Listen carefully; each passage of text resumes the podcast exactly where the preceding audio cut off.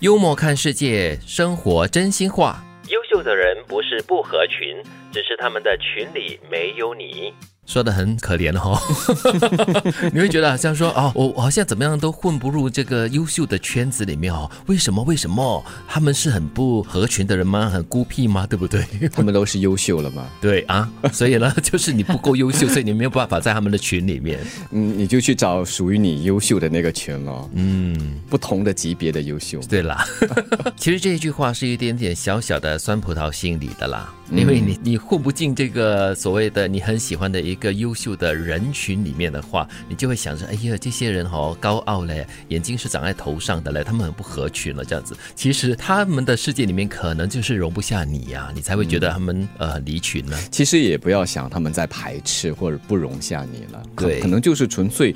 那个频率不对，又或者是这个八字不合，对，就就这样子喽，没有说谁对谁错吧。不管他优不优秀啦，他的群里没有你，你就不存在于那个空间 呐。但是为什么一定会有人想要混入某一个群体里面呢？会是怎么样的一种心态呢？混入吗？你讲混入的时候，我大概就能想到的是因为那个经济利益的关系啊。比如说你想要上到某一个社会阶层，或者是你觉得说有一个群体是嗯有一定的特。质的，如果能够跟他们在一起，你可能就会呃，也属于那个群体的一样的那个层次，身份就不太一样了，地位可能也跟着提升了，也说不定哈。嗯，因为你靠近谁的话，谁是你的朋友，那你的身份地位也会跟着不大一样。特至少别人怎么看你，那就不一样了。对，所以其实也不用刻意的去想要混入哪一个群体里面，因为我觉得这样子做是吃力又不讨好的。有些人那么做可能是考虑到哈呃自身的利益，嗯，希望说通过认识他们，成为他们的一份子哈，可以从他们的身上学习到一些好的东西，或者是得到一些好处了，嗯，或者是通过他们可以认识其他的人，这样子可以打开他们的人脉，就是经济效益咯，金云所说的咯。但我在想哈，其实它是一个。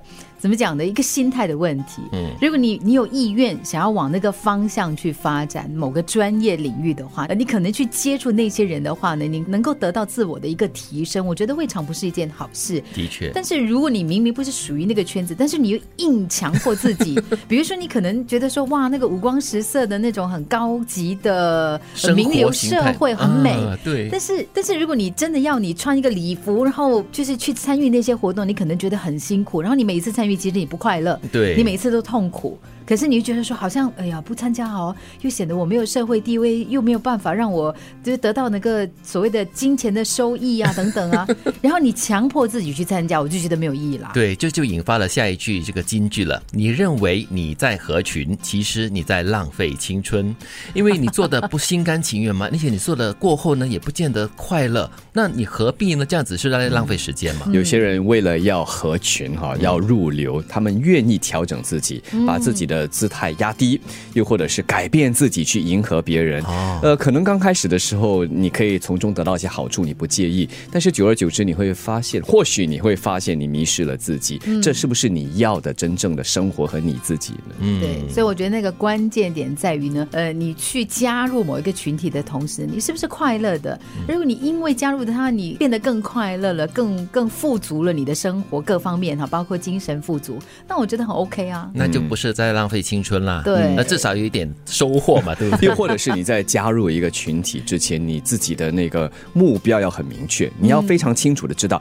为什么你要加入。那如果那个目的达到了之后，那我觉得还不至于浪费青春，只是说你你快乐吗？会不会你违背自己的意愿？对，大程度。那如果你快乐开心的话，那那恭喜你喽，嗯，那是好事。优秀的人不是不合群，只是他们的群里没有你。你认为你在合群，其实你在浪费青春。